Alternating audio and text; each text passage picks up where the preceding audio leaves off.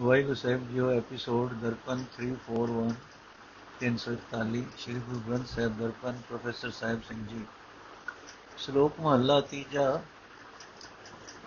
ਭਰਮ ਬੁਲਾਈ ਸਭ ਜਗ ਫਿਰੀ ਪਾਵੀ ਹੋਈ ਭਾਰ ਸੋ ਸੋ ਸ਼ਾਂਤ ਨਾ ਆਦੇ ਵਈ, ਕਿਆ ਚਲਤੇ ਚੱਲੇ ਤਿਸ ਨਾਲ ਗੁਰ ਪ੍ਰਸਾਦੀ ਹਰ ਧਿਆਈਏ ਅੰਤਰ ਰਖਿਏ ਉਰਧਾਰ ਨਾਨਕ ਘਰ ਬੈਠਿਆ ਸੋ ਪਾਇਆ ਜਾਂ ਕਿਰਪਾ ਕੀਤੀ ਕਰਤਾਰ। ਅਰਥ ਬੁਲੇਕਾ ਵਿੱਚ ਭੁੱਲੀ ਹੋਈ ਮੈਂ ਪਰਮਾਤਮਾ ਨੂੰ ਲੱਭਣ ਵਾਸਤੇ ਸਾਰਾ ਜਗਤ ਭਵੀ ਤੇ ਢੂੰਡ ਢੂੰਡ ਕੇ ਖੱਪ ਗਈ ਪਰ ਇਸ ਤਰ੍ਹਾਂ ਉਹ ਖਸਮ ਪ੍ਰਭੂ ਹਿਰਦੇ ਵਿੱਚ ਸ਼ਾਂਤੀ ਨਹੀਂ ਦਿੰਦਾ। ਉਸ ਨਾਲ ਕੋਈ ਜ਼ੋਰ ਨਹੀਂ ਚੱਲ ਸਕਦਾ। ਪਰ ਹਾਂ, ਸਤਗੁਰ ਦੀ ਮਿਹਰ ਨਾਲ ਪ੍ਰਭੂ ਸਿਮਰਿਆ ਜਾ ਸਕਦਾ ਹੈ ਤੇ ਹਿਰਦੇ ਦੇ ਅੰਦਰ ਰੱਖਿਆ ਜਾ ਸਕਦਾ ਹੈ। ਇਹ ਨਾਨਕ, ਗੁਰੂ ਦੀ ਮਿਹਰ ਨਾਲ ਮੈਂ ਘਰ ਵਿੱਚ ਬੈਠਿਆ, ਕਸਮ ਲੱਭ ਲਿਆ, ਜਦੋਂ ਕਰਤਾਰ ਨੇ ਮੇਰੇ ਉੱਤੇ ਕਿਰਪਾ ਕੀਤੀ ਤੇ ਗੁਰੂ ਮਿਲਾਇਆ। ਮਹਲਾ ਤੀਜਾ, ਦੰਦਾ ਦਾਵਤ ਦਿਨ ਗਿਆ, ਰਹਿਣ ਗਵਾਈ ਸੋਏ। ਕੂੜ ਬੋਲ ਮਿਕ ਖਾਇਆ, ਮਨ ਮੁਖ ਚਲਿਆ ਰੋਏ।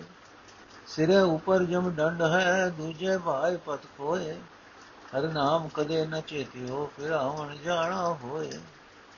ਗੁਰ ਪ੍ਰਸਾਦੀ ਹਰ ਮਨ ਵਸੈ, ਜਮ ਡੰਡ ਨ ਲਾਗੇ ਕੋਏ। ਨਾਨਕ ਸਹਿਜੇ ਮਿਲ ਰਹੇ, ਕਰਮ ਪ੍ਰਾਪਤ ਹੋਏ।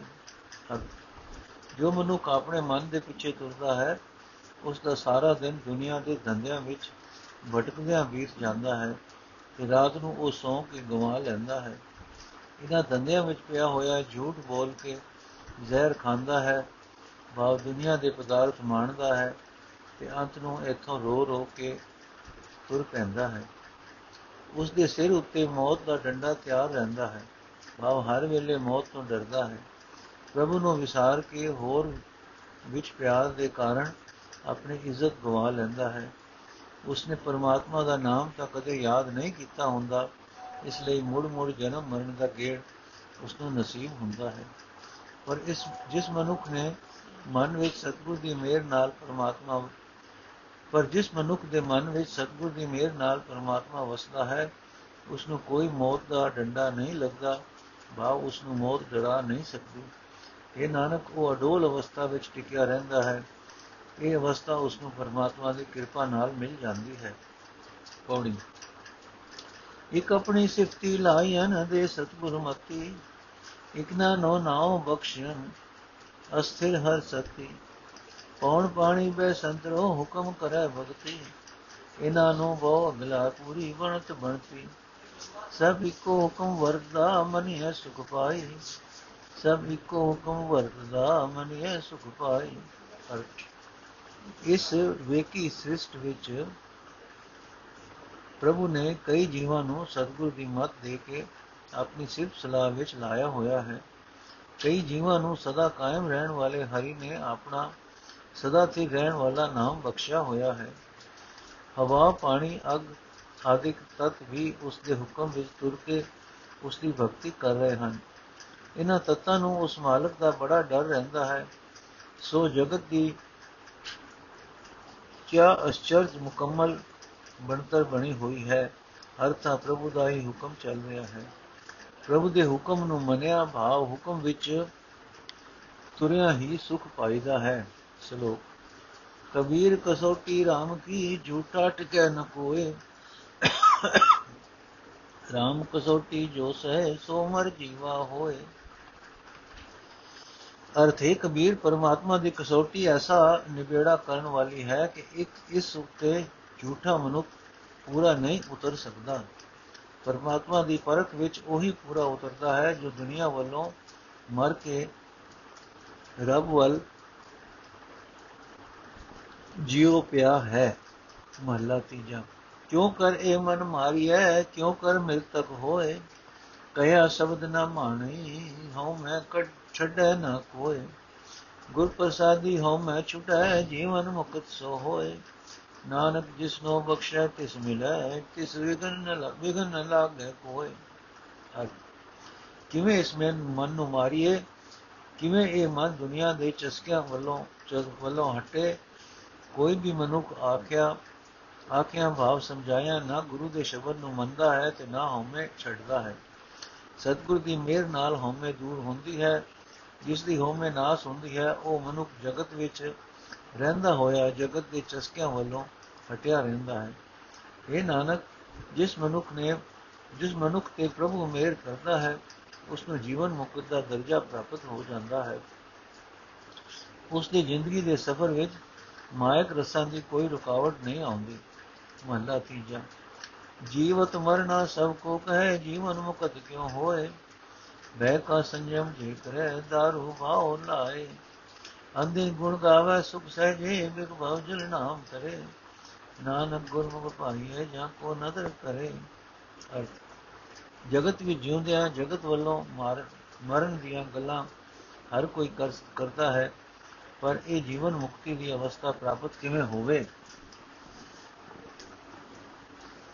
ਜੋ ਜੇ ਮਨੁੱਖ ਦੁਨੀਆ ਦੇ ਚਸਕਿਆਂ ਦੀ ਵਿਉ ਨੂੰ ਦੂਰ ਕਰਨ ਲਈ ਪਰਮਾਤਮਾ ਦਾ ਪਿਆਰ ਰੂਪ ਦਵਾਈ ਵਰਤੇ ਤੇ ਪ੍ਰਭੂ ਦੇ ਡਰ ਦਾ ਪਰਹੇਜ਼ ਬਣਾਏ, ਭਾਵ ਜੋ ਜੋ ਮਨੁੱਖ ਇਹ ਡਰ ਦਿਲ ਵਿੱਚ ਰੱਖੇਗਾ ਕਿ ਪ੍ਰਭੂ ਤਾਂ ਹਰ ਵੇਲੇ ਅੰਗ ਸੰਗ ਹੈ, ਉਸ ਤੋਂ ਕੋਈ ਲੁਕਾ ਨਹੀਂ ਹੋ ਸਕਦਾ ਤੇ ਹਰ ਰੋਜ਼ ਨਿਤ ਆਨੰਦ ਨਾਲ ਅਡੋਲਤਾ ਵਿੱਚ ਟਿਕ ਕੇ ਪ੍ਰਭੂ ਦੇ ਗੁਣ ਗਾਏ ਤਾਂ ਪ੍ਰਭੂ ਦੇ ਨਾਮ ਦੀ ਰਾਹੀਂ ਉਹ ਉਹ ਇਸ ਵਿਉ ਰੂਪ ਸੰਸਾਰ ਸਮੁੰਦਰ ਤੋਂ ਤਰ ਜਾਤਾ ਜਾਂਦਾ ਹੈ।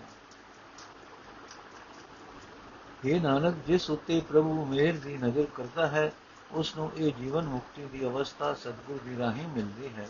ਕੋਈ ਦੂਜਾ ਭਾਵ ਰਚਾਇ ਅਨਤਰੈ ਗੁਣ ਵਰਤਾਰਾ ਬ੍ਰਹਮਾ, ਵਿਸ਼ਨ, ਮਹੇਸ਼ ਸੁਪਾਇ ਅਨੁ ਹੁਕਮ ਸੋ ਕਮਾਵਨ ਹਾਰਾ, ਹੁਕਮ ਕਮਾ ਕਮਾਵਨ ਕਾਰਾ। ਪੰਡਿਤ ਪੜਦੇ ਜੋਤ ਕੀ, ਨਾ ਬੁਝੈ ਵਿਚਾਰਾ, ਸਭ ਕਿਛ ਤੇਰਾ ਖੇਲ ਹੈ ਸਚ ਸਿਰਜਣਹਾਰ ਜਿਸ ਭਾਵ ਹੈ ਤਿਸ ਬਖਸ਼ ਲੈ ਸਚ ਸ਼ਬਦ ਸਮਾਈ। ਜਿਸ ਭਾਵ ਹੈ ਤਿਸ ਬਖਸ਼ ਲੈ ਸਚ ਸ਼ਬਦ ਸਮਾਈ। ਜੀਵਾਂ ਦਾ ਮਾਇਆ ਨਾਲ ਪਿਆਰ ਤੇ ਮਾਇਆ ਦੇ ਤਿੰਨਾਂ ਗੁਣਾਂ ਦਾ ਵਰਤਾਰਾ। ਭਾਵ ਪ੍ਰਭਾਵ ਵੀ ਉਸ ਸਿਰਜਣਹਾਰ ਨੇ, ਆਪ ਹੀ ਪੈਦਾ ਕੀਤਾ ਹੈ। ਤਿੰਨਾਂ ਗੁਣਾਂ ਤੋਂ ਤਿੰਨੇ ਦੇਵਤੇ ਬ੍ਰਹਮਾ, ਵਿਸ਼ਨੂੰ ਤੇ ਸ਼ਿਵ, ਉਸਨੇ ਆਪ ਹੀ ਉਪਾਏ ਹਨ। ਇਹ ਤਰਵੇਂ ਉਸ ਦੇ ਹੁਕਮ ਵਿੱਚ ਹੀ ਕਾਰ ਕਰ ਰਹੇ ਹਨ। ਜੋਤਸ਼ੀ ਆਦਿਕ ਵਿਦਵਾਨ ਲੋਕ ਵਿਚਾਰ ਵਾਲੀਆਂ ਪੁਸਤਕਾਂ ਪੜ੍ਹਦੇ ਹਨ, ਪਰ ਪ੍ਰਭੂ ਦੇ ਇਸ ਕੋਤਕ ਦੀ ਵਿਚਾਰ ਨੂੰ ਸਮਝਦੇ ਨਹੀਂ ਹਨ। اے ਪ੍ਰਭੂ, ਇਹ ਜਗਤ ਰਚਨਾ ਸਾਰਾ ਹੀ ਤੇਰਾ ਇੱਕ ਖੇਲ ਹੈ। ਤੂੰ ਇਸ ਖੇਲ ਨੂੰ ਬਣਾਉਣ ਵਾਲਾ ਹੈ ਤੇ ਸਦਾ ਕਾਇਮ ਰਹਿਣ ਵਾਲਾ ਹੈ। ਜੇ ਤੈਨੂੰ ਭਾਉਂਦਾ ਹੈ, ਜੋ ਤੈਨੂੰ ਭਾਉਂਦਾ ਹੈ ਉਹ ਸੁੱਤੇ ਬਖਸ਼ਿਸ਼ ਕਰਦਾ ਹੈ ਤੇ ਉਹ ਗੁਰੂ ਦੇ ਸ਼ਬਦ ਦੀ ਰਾਹੀਂ ਤੇਰੇ ਸੱਚੇ ਸਰੂਪ ਵਿੱਚ ਟਿਕਿਆ ਰਹਿੰਦਾ ਹੈ। ਸ਼ਲੋਕ ਮਹੱਲਾ ਤੀਜਾ, ਮਨ ਕਾ ਝੂਠਾ ਝੂਠ ਕਮਾਵੇ, ਮਾਇਆ ਨੂੰ ਫਿਰੇ, ਤਪਾ ਸਦਾਵੇ ਭਰ ਮੇ ਭੂਲਾ ਸਭ ਤੀਰਥ ਗਏ, ਉਹ ਤਪਾ ਕੈਸੇ ਪਰਮ ਗਤ ਲੈ ਗੁਰ ਪ੍ਰਸਾਦੀ ਕੋ ਸਚ ਕਮਾਵੇ, ਨਾਨਕ ਸੋ ਤਪਾ ਮੁਖੰਤਰ ਪਾਵੇ। ਜੋ, ਜੇ ਮਨੁੱਖ ਉਂਝ ਤਾਂ ਮਾਇਆ ਦੀ ਖਾਤਰ ਫਿਰਦਾ ਹੈ, ਪਰ ਆਪਣੇ ਆਪ ਨੂੰ ਤਪਾ ਖਵਾਉਂਦਾ ਹੈ। ਮਨ ਦਾ ਝੂਠਾ ਹੈ, ਭਾਵ ਮਨ ਵਿੱਚ ਝੂਠ ਹੈ, ਤਪ ਦੇ ਉਲਟ ਭਾਵ ਹਨ। ਤੇ ਝੂਠ ਕਮਾਉਂਦਾ ਹੈ, ਭਾਵ ਬਾਹਰੋਂ ਤਪਾ ਤੇ ਬਾਹਰ ਤਪਾ ਹੈ, ਪਰ ਕਮਾਈ ਤਪੇ ਵਾਲੀ ਨਹੀਂ। ਆਪਣੇ ਆਪ ਨੂੰ ਤਪਾ ਸਮਝਣ ਦੇ ਭੁਲੇਖੇ ਵਿੱਚ ਭੁੱਲਾ ਹੋਇਆ ਸਾਰੇ ਤੀਰਥ ਗਾਂਦਾ ਹੈ, ਅਜੇ ਤਪਾ ਉੱਚੀ ਆਤਮਕ ਅਵਸਥਾ ਕਿਵੇਂ ਪ੍ਰਾਪਤ ਕਰੇ ਇਹ ਨਾਨਕ, ਜੋ ਤਪਾ ਗੁਰੂ ਦੀ ਕਿਰਪਾ ਨਾਲ ਸੱਚ ਕਮਾਂਦਾ ਹੈ ਭਾਵ ਪ੍ਰਭੂ ਦੀ ਹੋਂਦ ਨੂੰ ਆਪਣੀ ਜ਼ਿੰਦਗੀ ਦਾ ਹਿੱਸਾ ਬਣਾਉਂਦਾ ਹੈ, ਉਹ ਅੰਦਰਲੀ ਮੁਕਤੀ ਪ੍ਰਾਪਤ ਕਰਦਾ ਹੈ। ਮਹਲਾ ਤੀਜਾ, ਸੋ ਤਪਾ ਜੇ ਇਸ, ਜੇ ਇਹ ਤਪ ਘਾਲੇ, ਸਤਿਗੁਰੂ ਨੂੰ ਮਿਲੇ, ਸਬਦ ਸਮਾਲੇ ਸਤਿਗੁਰ ਦੀ ਸੇ ਕੀ ਸੇਵਾ, ਇਹ ਤਪ ਪਰਵਾਨ। ਨਾਨਕ ਸੋ ਤਪਾ ਦਰ ਗਏ ਪਾਵੇ ਮਾਨ। ਅਰ ਜੋ ਮਨੁੱਖ ਸਤਿਗੁਰੂ ਨੂੰ ਮਿਲਦਾ ਹੈ, ਗੁਰੂ ਦੀ ਸ਼ਰਨ ਪੈਂਦਾ ਹੈ, ਤੇ ਗੁਰੂ ਦਾ ਸ਼ਬਦ ਹਿਰਦੇ ਵਿੱਚ ਸਾਂਭ ਕੇ ਰੱਖਦਾ ਹੈ। ਜੇ ਮਨੁੱਖ, ਜੋ ਮਨੁੱਖ ਇਹ ਤਪ ਕਮਾਉਂਦਾ ਹੈ, ਉਹ ਅਸਲ ਤਪਾ ਹੈ। ਸਤਿਗੁਰ ਦੀ ਦੱਸੀ ਹੋਈ ਕਾਰ ਕਰਨੀ, ਇਹ ਤਪ ਪ੍ਰਭੂ ਦੀਆਂ ਨਜ਼ਰਾਂ ਵਿੱਚ ਕਬੂਲ ਹੈ। ਇਹ ਨਾਨਕ, ਇਹ ਤਪ ਕਰਨਾ ਤਪਾ ਇਹ ਤਪ ਕਰਨ ਵਾਲਾ ਤਪਾ ਪ੍ਰਭੂ ਦੀ ਹਜ਼ੂਰੀ ਵਿੱਚ ਆਦਰ ਪਾਉਂਦਾ ਹੈ। ਕੋਈ ਰਾਤ ਦਿਨ ਸੁਪਾਈਨ ਸੰਸਾਰ ਕੀ ਵਰਤਨ ਗੁਰਮਤਿ ਘਟ ਚਾਨਣਾ ਅਨੇਰ ਵਿਨਾਸ਼ਨ ਹੁਕਮ ਹੀ ਸਭ ਸਾਜੀਨ ਰਵਿਆ ਸਭ ਮਾਤਰ ਸਭ ਕੁਝ ਆਪੇ ਆਪ ਹੈ, ਗੁਰਮੁਖ ਸਦਾ ਹਰ ਭਨ ਸਭ ਦੇ ਹੀ ਸੋਜੀ ਪਈ, ਸੱਚੇ ਆਪ 부ਝਾਈ ਸਭ ਦੇ ਹੀ ਸੋਜੀ ਪਈ, ਸੱਚੇ ਆਪ 부ਝਾਈ ਅਰਥ ਇਸ ਵੇਕੀ ਸਿਸਟ ਵਿੱਚ ਸੰਸਾਰ ਦੀ ਵਰਤੋਂ, ਵਿਹਾਰ ਵਾਸਤੇ ਉਸ ਪ੍ਰਭੂ ਨੇ ਰਾਤ ਤੇ ਦਿਨ ਪੈਦਾ ਕੀਤੇ ਹਨ। ਜੀਵਾਂ ਦੇ ਦਿਲ ਵਿੱਚੋਂ ਹਨੇਰਾ ਜੇ ਉਸਨੇ ਆਪ ਹੀ ਬਣਾਇਆ ਜੋ ਉਸਨੇ ਆਪ ਹੀ ਬਣਾਇਆ ਹੈ, ਦੂਰ ਕਰਨ ਲਈ ਸਤਿਗੁਰ ਦੀ ਮਤ ਦੀ ਰਾਹੀਂ ਮਨੁੱਖ ਦੇ ਹਿਰਦੇ ਵਿੱਚ ਚਾਨਣ ਵੀ ਉਹ ਆਪ ਹੀ ਪੈਦਾ ਕਰਨ ਵਾਲਾ ਹੈ। ਸਾਰੀ ਸ੍ਰਿਸ਼ਟੀ ਉਸਨੇ ਆਪਣੇ ਹੁਕਮ ਵਿੱਚ ਹੀ ਰਚੀ ਹੈ ਤੇ ਉਹ ਹਰ ਇੱਕ ਕਣ ਵਿੱਚ ਤੀਲੇ ਤੀਲੇ ਵਿੱਚ ਆਪ ਮੌਜੂਦ ਹੈ।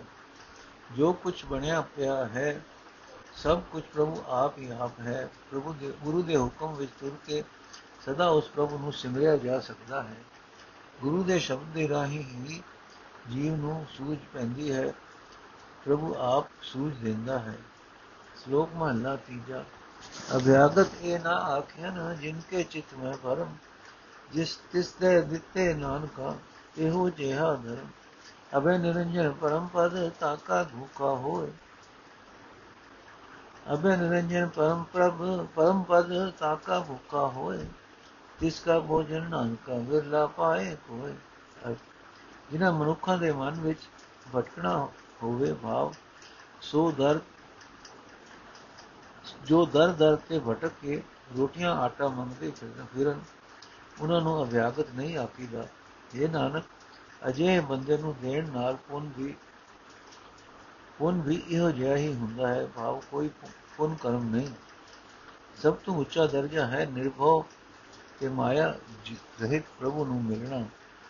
ਜੋ ਮਨੁੱਖ ਇਸ ਪਰਮ ਪਦ ਦਾ ਵਿਲਾਖੀ ਹੈ, ਇਹ ਨਾਨਕ ਉਸ ਦੀ ਲੋੜੀਂਦੀ ਖੁਰਾਕ ਕੋਈ ਵਿਰਲਾ ਬੰਦਾ ਦਿੰਦਾ ਹੈ।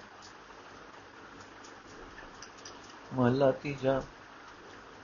ਅਭਿਆਗਤ ਇਹ ਨਾ ਆਖਿਆ ਨਾ ਜੇ ਪਰਦਰ ਭੋਜਨ ਕਰੇ ਨ ਉਦਰੇ ਕਾਰਨ ਆਪਣੇ ਵੈਲੇ ਭੇਦ ਕਰੇ ਅਭਿਆਗਤ ਸੇ ਹੀ ਨਾਨਕਾ, ਜੇ ਆਤਮ ਗੌਣ ਕਰੇ ਬਾਲ ਰਹਿਣ ਸੋ ਆਪਣਾ ਜਿਸ ਘਰ ਰਹਿਣ ਕਰੇ ਅਰ ਜੋ ਮਨੁੱਖ ਪਰਾਏ ਘਰ ਵਿੱਚ ਰੋਟੀ ਖਾਂਦੇ ਹਨ, ਤੇ ਆਪਣਾ ਪੇਟ ਭਰਨ ਦੀ ਖਾਤਰ ਕੋਈ ਕਈ ਭੇਦ ਕਰਦੇ ਹਨ ਉਹਨਾਂ ਨੂੰ ਅਭਿਆਗਤ ਸਾਧੂ ਨਹੀਂ ਆਖੀਦਾ। ਇਹ ਨਾਨਕ ਅਭਿਆਗਤ ਉਹੀ ਹਨ ਜੋ ਆਤਮਕ ਮੰਡਲ ਦੀ ਸੈਰ ਕਰਦੇ ਹਨ, ਆਪਣੇ ਅਸਲ ਘਰ ਪ੍ਰਭੂ ਵਿੱਚ ਨਿਵਾਸ ਰੱਖਦੇ ਹਨ ਤੇ ਆਪਣੇ ਖਸਮ ਪ੍ਰਭੂ ਨੂੰ ਲੱਭ ਲੈਂਦੇ ਹਨ। ਪੌੜੀ, ਅੰਬਰ ਧਰਤ ਵਿਛੋੜਿਆ ਨ ਵਿੱਚ ਸੱਚਾ ਅਸਰਾਓ, ਘਰ ਦਰ ਸਭ ਉਹ ਸੱਚ ਹੈ ਜਿਸ ਵਿੱਚ ਸੱਚਾ ਨਾਮ ਸਭ ਸੱਚਾ ਹੁਕਮ ਵਰਤਾ, ਗੁਰਮੁਖ ਸੱਚ ਸਮਾਓ।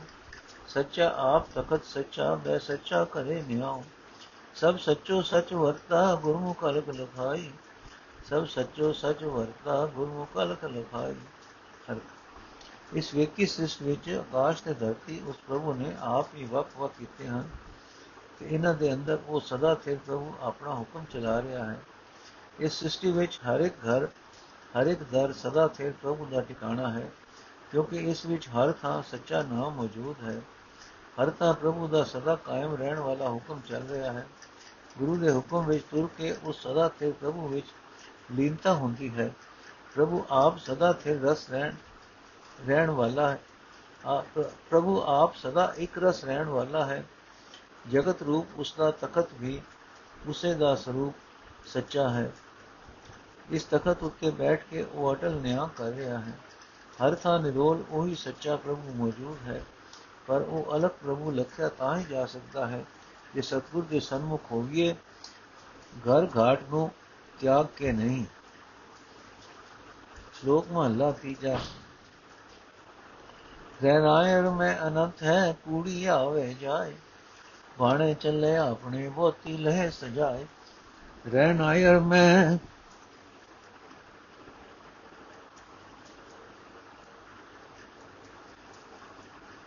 ਰਹਿਨਾਇਰ ਮੈਂ ਸਭ ਕਿਛ ਹੈ, ਕਰਮੀ ਭੱਲੇ ਪਾਏ ਨਾਨਕ ਨੋ ਨਿਰ ਪਾਈਏ ਜੇ ਚੱਲੇ ਤਿਸੈ ਰਜਾਏ ਅਰਥ, ਇਸ ਸੰਸਾਰ ਸਮੁੰਦਰ ਵਿੱਚ ਬਿਆਨ ਪ੍ਰਭੂ ਆਪ ਵਸ ਰਿਹਾ ਹੈ, ਪਰ ਉਸ ਅਨੰਤ ਨੂੰ ਛੱਡ ਕੇ ਨਾਸ਼ਵੰਤ ਪਦਾਰਥਾਂ ਵਿੱਚ ਲੱਗੀ ਹੋਈ ਜਿੰਦ ਜਮਦੀ ਮਰਦੀ ਰਹਿੰਦੀ ਹੈ।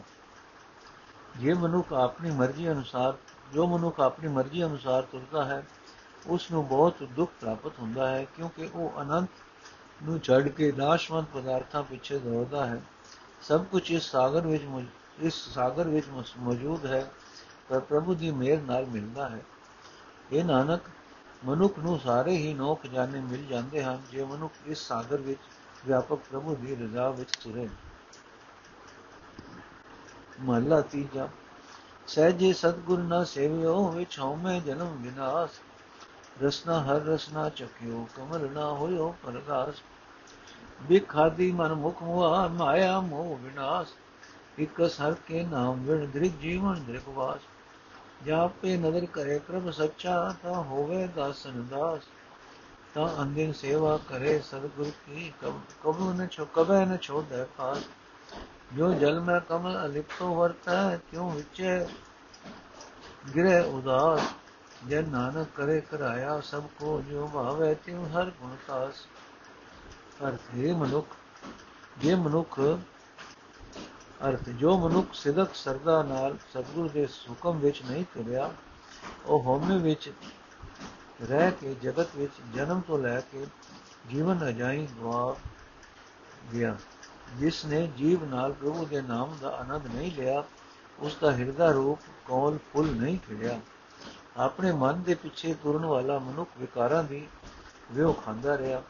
ਅਸਲ ਜੀਵਨ ਵੱਲੋਂ ਮੋਇਆ ਹੀ ਰਿਹਾ ਤੇ ਮਾਇਆ ਦੇ ਮੋਹ ਵਿੱਚ ਉਸ ਦੀ ਜ਼ਿੰਦਗੀ ਤਬਾਹ ਹੋ ਗਈ। ਇੱਕ ਪ੍ਰਭੂ ਦਾ ਨਾਮ ਸਿਮਰਨ ਤੋਂ ਬਿਨਾ ਜਗਤ ਵਿੱਚ ਜਿਉਣਾ ਵਸਣਾ ਫਟਕਾਰ ਜੋਗ ਹੈ। ਜਦੋਂ ਸੱਚਾ ਪ੍ਰਭੂ ਆਪ ਹੀ ਮੇਰ ਦੀ ਨਜ਼ਰ ਕਰਦਾ ਹੈ, ਤਾਂ ਮਨੁੱਖ ਪ੍ਰਭੂ ਦੇ ਸੇਵਕਾਂ ਦਾ ਸੇਵਕ ਬਣ ਜਾਂਦਾ ਹੈ। ਨਿਤ ਸਤਗੁਰ ਦੇ ਹੁਕਮ ਵਿੱਚ ਤੁਰਦਾ ਹੈ। ਕਦੇ ਗੁਰੂ ਦਾ ਪੱਲਾ ਨਹੀਂ ਛੱਡਦਾ। ਫਿਰ ਉਹ ਗ੍ਰਸਥ ਵਿੱਚ ਰਹਿ, ਰਹਿੰਦਾ ਹੋਇਆ ਵੀ ਇਉਂ ਉਪਰਾਮ ਜਿਹਾ ਰਹਿੰਦਾ ਹੈ ਜਿਵੇਂ ਪਾਣੀ ਵਿੱਚ ਉਗਾ ਹੋਇਆ ਕੋਲ ਫੁੱਲ ਪਾਣੀ ਦੇ ਅੰਦਰ ਤੋਂ, ਪਾਣੀ ਦੇ ਅਸਰ ਤੋਂ ਬਚਿਆ ਰਹਿੰਦਾ ਹੈ। ਇਹ ਦਾਸ ਨਾਨਕ, ਜਿਵੇਂ ਗੁਣਾ ਦੇ ਖਜ਼ਾਨੇ ਪਰਮਾਤਮਾ ਨੂੰ ਪਾਉਂਦਾ ਹੈ ਜਿਵੇਂ ਹਰ ਇੱਕ ਜੀਵ ਉਸ ਤੱਕ ਕਰਾਇਆ ਕਰਦਾ ਹੈ। ਪੌੜੀ ਛਤੀ ਜੁਗ ਗੁਬਾਰ ਜਾ ਆਪੇ ਗਣਤ ਕੀਨੀ, ਆਪੇ ਸਿਤ ਸਭ ਸਾਜੀਨ ਆਪ ਮਤ ਦੇਨੀ ਸਿਮਰਤ ਸਾਸਤ ਸਾਜੀਨ ਪਾਪ ਪੁਨ ਗਣਤ ਗਣੀ ਨੇ ਜਿਸ 부ਝਾਏ ਸੋ 부ਝ ਸੀ, ਸੱਚੇ ਸਬਦ ਪਤੀ ਨੇ ਸਭ ਆਪੇ ਆਪ ਵਰਤਾ, ਆਪੇ ਬਖਸ਼ ਮਿਲਾਈ। ਸਭ ਆਪੇ ਆਪ ਵਰਤਦਾ, ਆਪੇ ਬਖਸ਼ ਮਿਲਾਈ। ਅਰ ਪਹਿਲਾਂ ਜਦੋਂ ਪ੍ਰਭੂ ਨਿਰਗੁਣ ਰੂਪ ਵਿੱਚ ਸੀ, ਤਦੋਂ ਬੇਅੰਤ ਸਮਾਂ ਹਨੇਰਾ ਸੀ। ਭਾਵ ਤਦੋਂ ਕੀ ਸਰੂਪ ਸੀ, ਇਹ ਗੱਲ ਦੱਸੀ ਨਹੀਂ ਜਾ ਸਕਦੀ। ਫਿਰ ਸਰਗੁਣ ਸਰੂਪ ਰਚ ਕੇ ਉਸਨੇ ਆਪ ਹੀ ਜਗਤ ਰਚਨਾ ਦੀ ਵਿਚਾਰ ਕੀਤੀ। ਉਸ ਪ੍ਰਭੂ ਨੇ ਆਪ ਹੀ ਸ੍ਰਿਸ਼ਟੀ ਪੈਦਾ ਕੀਤੀ ਤੇ ਆਪ ਹੀ ਜੀਵਾਂ ਨੂੰ ਅਕਲ ਦਿੱਤੀ। ਇਸ ਤਰ੍ਹਾਂ ਮਨੁੱਖ ਬੁੱਧ, ਬੁੱਧਵਾਨਾਂ ਦੀ ਰਾਹੀਂ ਉਸਨੇ ਆਪ ਹੀ ਸਿਮਰਤੀਆਂ ਤੇ ਸ਼ਾਸਤਰ ਆਦਿਕ ਧਰਮ ਪੁਸਤਕ ਬਣਾਏ। ਉਹਨਾਂ ਵਿੱਚ ਪਾਪ ਤੇ ਪੁੰਨ ਦਾ ਨਿਖੇੜਾ ਕੀਤਾ। ਨਾਲ ਦੱਸਿਆ ਕਿ ਪਾਪ ਕੀ ਹੈ ਤੇ ਪੁੰਨ ਕੀ ਹੈ? ਜਿਸ ਮਨੁੱਖ ਨੂੰ ਇਹ ਸਾਰਾ ਰਾਜ਼ ਸਮਝਾਉਂਦਾ ਹੈ, ਉਹੀ ਸਮਝਦਾ ਹੈ, ਉਸ ਮਨੁੱਖ ਦਾ ਮਨ ਗੁਰੂ ਦੇ ਸੱਚੇ ਸ਼ਬਦ ਵਿੱਚ ਸ਼ਰਧਾ ਧਾਰ ਲੈਂਦਾ ਹੈ। ਹਰ ਇੱਕ ਕਾਰਜ ਵਿੱਚ ਪ੍ਰਭੂ ਆਪ ਹੀ ਆਪ ਮੌਜੂਦ ਹੈ, ਆਪ ਹੀ ਮਿਹਰ ਕਰਕੇ ਜੀਵ ਨੂੰ ਆਪਣੇ ਵਿੱਚ ਮਿਲਾਉਂਦਾ ਹੈ। ਸ਼ਲੋਕ ਮਹਲਾ ਤੀਜਾ। ਇਹ ਤਨ ਸਭੋ ਰਤ ਹੈ, ਰਤ ਬਿਨ ਤਨ ਨਾ ਹੋਏ। ਜੋ ਸਹਿ ਰਤੇ ਆਪਣੇ, ਤਿੰਨ ਲੋਭ ਰਤ ਨਾ ਹੋਏ। ਵਹਿ ਪਈਏ ਤਨ ਕੀਣ ਹੋਏ, ਲੋਭ ਰਤ ਵਿੱਚੋਂ ਜਾਏ। ਜੋ ਬੈਸੰਤਰ ਧਾਤ ਸੁਧ ਹੋਏ ਕਿਉ ਹਰ ਕਾ ਬਹੁ ਗੁਰ ਦੁਰਮਤ ਮਹਿਲ ਗਵਾਏ। ਨਾਨਕ ਜੋ ਤੇ ਜਨ ਸੋਹਣੇ, ਜੋ ਰਤੇ ਹਰ ਰੰਗ ਲਾਏ। ਨਾਨਕ ਕੇ ਜਨ ਸੋਹਣੇ, ਜੋ ਰਤੇ ਹਰ ਰੰਗ ਲਾਏ। ਹਰ ਕੇ ਸਾਰਾ ਸਰੀਰ, ਲਹੂ ਹੈ, ਭਾਵ ਸਾਰੇ ਸਰੀਰ ਵਿੱਚ ਲਹੂ ਮੌਜੂਦ ਹੈ। ਲਹੂ ਤੋਂ ਬਿਨਾ ਸਰੀਰ ਰਹਿ ਨਹੀਂ ਸਕਦਾ। ਫਿਰ ਸਰੀਰ ਨੂੰ ਚੀੜਿਆਂ ਭਾਵ ਸਰੀਰ ਦੀ ਪੜਤਾਲ ਕੀਤਿਆਂ ਕਿ ਕਿਹੜਾ ਲਹੂ ਨਹੀਂ ਨਿਕਲਦਾ। ਜੋ ਬੰਦੇ ਆਪਣੇ ਖਸਮ ਪ੍ਰਭੂ ਦੇ ਪਿਆਰ ਵਿੱਚ ਰੰਗੇ ਹੋਏ ਹਨ, ਉਹਨਾਂ ਦੇ ਸਰੀਰ ਵਿੱਚ ਲਾਲਚ ਦਾ ਲਹੂ ਨਹੀਂ ਹੁੰਦਾ। ਜੇ ਪਰਮਾਤਮਾ ਦੇ ਦਰ ਵਿੱਚ ਜੀਵੀਏ, ਤਾਂ ਸਰੀਰ ਇਸ ਤਰ੍ਹਾਂ ਦਾ ਲਿੱਸਾ ਹੋ ਜਾਂਦਾ ਹੈ ਕਿ ਇਸ ਵਿੱਚੋਂ ਲੋਭ ਦੀ ਰਤ ਨਿਕਲ ਜਾਂਦੀ ਹੈ। ਜਿਵੇਂ ਅੱਗ ਵਿੱਚ ਪਾਇਆ, ਸੋਨਾ ਆਦਿਕ ਧਾਤ ਸਾਫ਼ ਹੋ ਜਾਂਦੀ ਹੈ। ਇਸੇ ਤਰ੍ਹਾਂ ਪਰਮਾਤਮਾ ਦਾ ਡਰ ਮਨੁੱਖ ਦੀ ਭੈੜੀ ਮਤ ਦਾ ਮੈਲ ਮਤ ਦੀ ਮੈਲ ਨੂੰ ਕੱਟ ਦਿੰਦਾ ਹੈ। ਇਹ ਨਾਨਕ, ਉਹ ਬੰਦੇ ਸੋਹਣੇ ਹਨ ਜੋ ਪਰਮਾਤਮਾ ਨਾਲ ਪ੍ਰੇਮ ਜੋੜ ਕੇ ਉਸ ਦੇ ਪ੍ਰੇਮ ਵਿੱਚ ਰੰਗੇ ਹੋਏ ਹਨ। ਮਹਲਾ ਤੀਜਾ। ਰਾਮ ਕਲੀ ਰਾਮ ਮਨ ਵਸਿਆ ਤਾਂ ਬਨਿਆ ਸੀਤਾ ਗੁਰ ਕੈ ਸ਼ਬਦ ਕਮਲ ਵਿਗਸਿਆ ਤਾਂ ਸੋਪਿਆ ਭਗਤ ਭੰਡਾਰ। ਭਰਮ ਗਿਆ ਤਾਂ ਜਾਗਿਆ, ਚੁਕਾ ਅਗਿਆਨ ਅੰਧਾਰ ਤਿਸਨੋ ਰੂਪ ਅਗਲਾ ਜਿਸ ਹਰ ਨਾਲ ਪਿਆਰ।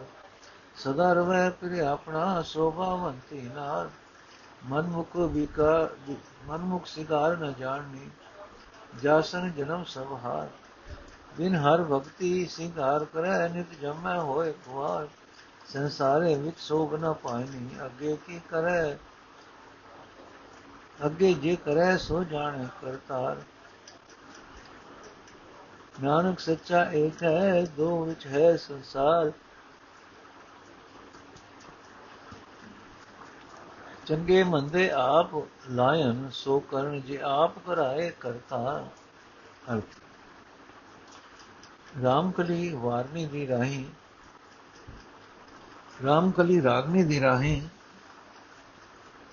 ਜੇ ਰਾਮ ਜੀਵ ਇਸਤਰੀ ਦੇ ਮਨ ਵਿੱਚ ਵਸ ਪਏ।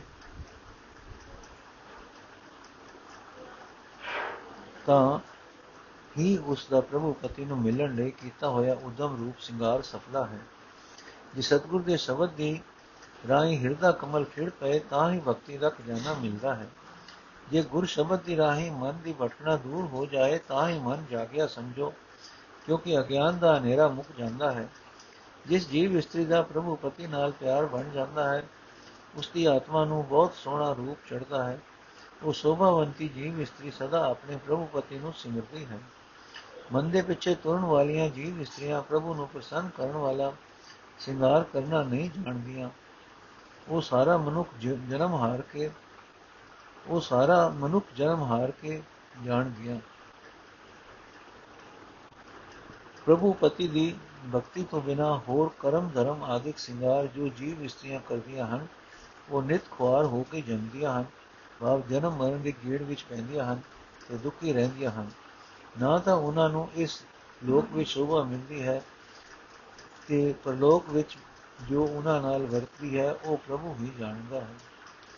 ਇਹ ਨਾਨਕ, ਜਨਮ ਮਰਨ ਤੋਂ ਰਹਿਤ ਸਦਾ ਕਾਇਮ ਰਹਿਣ ਵਾਲਾ ਇੱਕ ਪਰਮਾਤਮਾ ਹੀ ਹੈ। ਸੰਸਾਰ ਭਾਵ ਦੁਨੀਆਦਾਰ ਜਨਮ ਮਰਨ ਦੇ ਚੱਕਰ ਵਿੱਚ ਹੈ। ਚੰਗੇ ਕੰਮ ਵਿੱਚ ਜੇ ਤੇ ਮੰਦੇ ਕੰਮ ਵਿੱਚ ਜੀਵ ਪ੍ਰਭੂ ਨੇ ਆਪ ਹੀ ਲਾਏ ਹੋਏ ਹਨ। ਜੋ ਕੁਝ ਕਰਤਾਰ ਉਹਨਾਂ ਪਾਸੋਂ ਕਰਾਂਦਾ ਹੈ, ਉਹ ਹੀ ਉਹ ਕਰਦੇ ਹਨ। ਮਹੱਲਾ ਤੀਜਾ, ਬਿਨ ਸਤਗੁਰ ਸੇਵੇ ਸਾਥ ਨਾ ਆਵੇ, ਦੂਜੀ ਨਾਹੀ ਜਾਏ, ਜੇ ਉਹ ਤੇਰਾ ਲੋਚੀਏ। ਵਿਣ ਕਰਮਾ ਪਾਇਆ ਨਾ ਜਾਏ। ਅੰਤਰ ਲੋ ਵਿਕਾਰ ਹੈ, ਦੂਜੇ ਭਾਏ ਖੁਆਏ। ਤਿੰਨ ਜੰਮਨ ਮਰਨ ਨ ਚੁਕਈ ਹਉ ਮੈਂ ਵਿੱਚ ਦੁਖ ਪਾਏ। ਜਿਨੀ ਸਤਗੁਰ ਸਿਉ ਚਿਤ ਲਾਇਆ, ਸੇ ਖਾਲੀ ਕੋਈ ਨਾਏ। ਤਿੰਨ ਜਮ ਕੀ ਤਲਬ ਡਾ ਹੋਵੇ, ਨਾ ਹੋਏ ਦੁਖ ਸਹਾਏ। ਨਾਨਕ ਗੁਰਮੁਖ ਉਬਰੇ ਸੱਚਾ ਸ਼ਬਦ ਸਮਾਏ। ਨਾਨਕ ਗੁਰਮੁਖ ਉਬਰੇ ਸੱਚੇ ਸ਼ਬਦ ਸਮਾਏ। ਪਰ ਸਤਗੁਰ ਦੇ ਹੁਕਮ ਵਿੱਚ ਤੁਰਨ ਤੋਂ ਬਿਨਾ ਮਨ ਵਿੱਚ ਸ਼ਾਂਤੀ ਨਹੀਂ ਆਉਂਦੀ ਇਸ ਸ਼ਾਂਤੀ ਵਾਸਤੇ ਗੁਰੂ ਤੋਂ ਬਿਨਾ ਕੋਈ ਹੋਰ ਥਾਂ ਨਹੀਂ। ਭਾਵੇਂ ਕਿਤਨੀ ਤਾਨ ਕਰੀਏ, ਭਾਗਾ ਤੋਂ ਬਿਨਾ ਗੁਰੂ ਮਿਲਦਾ ਹੀ ਵੀ ਨਹੀਂ। ਕਿਉਂਕਿ ਜਿੰਨਾ ਚਿਰ ਮਨੁੱਖ ਦੇ ਅੰਦਰ ਲੋਭ ਰੂਪ ਵਿਕਾਰ ਹੈ, ਉਤਨਾ ਚਿਰ ਉਹ ਪ੍ਰਭੂ ਨੂੰ ਛੱਡ ਕੇ ਹੋਰ ਦੇ ਪਿਆਰ ਵਿੱਚ ਖੁੰਝਿਆ ਰਹਿੰਦਾ ਹੈ। ਜਿਨ੍ਹਾਂ ਦਾ ਇਹ ਹਾਲ ਹੈ ਉਹਨਾਂ ਦਾ ਜਨਮ ਮਰਨ ਦਾ ਗੇੜ ਨਹੀਂ ਮੁੱਕਦਾ। ਉਹਨਾਂ ਨੂੰ ਹਉਮੈ ਵਿੱਚ ਗ੍ਰਸਿਆਂ ਨੂੰ ਦੁੱਖ ਮਿਲਦਾ ਹੈ। ਜਿਨ੍ਹਾਂ ਮਨੁੱਖਾਂ ਨੇ ਸਤਗੁਰ ਦਾ ਸਤਗੁਰ ਨਾਲ ਮਨ ਲਾਇਆ ਹੈ, ਉਹਨਾਂ ਵਿੱਚੋਂ ਕੋਈ ਵੀ ਪਿਆਰੇ, ਕੋਈ ਵੀ ਪਿਆਰ ਤੋਂ ਸੁਣਨੇ ਹਿਰਦੇ ਵਾਲਾ ਨਹੀਂ ਹੈ। ਉਹਨਾਂ ਨੂੰ ਜਮ ਦਾ ਸਦਾ ਨਹੀਂ ਆਉਂਦਾ ਭਾਵ ਉਹਨਾਂ ਦੇ, ਉਹਨਾਂ ਨੂੰ ਮੌਤ ਤੋਂ ਡਰ ਨਹੀਂ ਲੱਗਦਾ। ਨਾ ਹੀ ਉਹ ਕਿਸੇ ਤਰ੍ਹਾਂ ਦੁਖੀ ਹੁੰਦੇ ਹਨ। ਇਹ ਨਾਨਕ, ਗੁਰੂ ਦੇ ਹੁਕਮ ਵਿੱਚ ਤੁਰਨ ਵਾਲੇ ਬੰਦੇ ਜਮ ਦੀ ਤਲਬ ਤੋਂ ਬਚੇ ਹੋਏ ਹਨ, ਕਿਉਂਕਿ ਉਹ ਗੁਰੂ ਦੇ ਸ਼ਬਦ ਦੀ ਰਾਹੀਂ ਸੱਚੇ ਪ੍ਰਭੂ ਵਿੱਚ ਲੀਨ ਰਹਿੰਦੇ ਹਨ।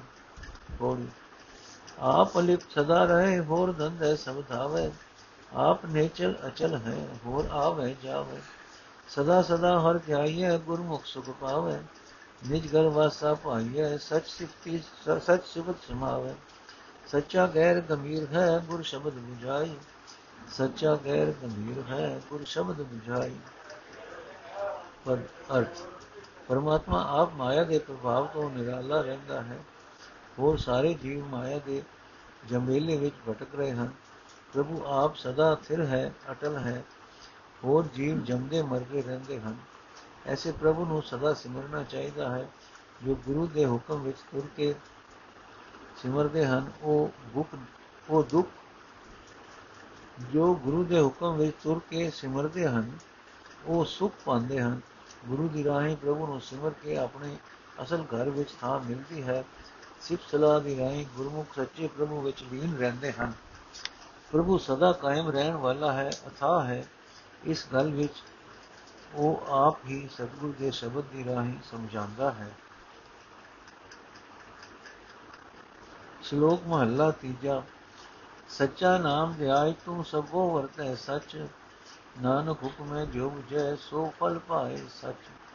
ਕਥਨੀ ਬਦਨੀ ਕਰਤਾ ਫਿਰੈ ਹੁਕਮ ਨ ਬੁਝੈ ਸੱਚ।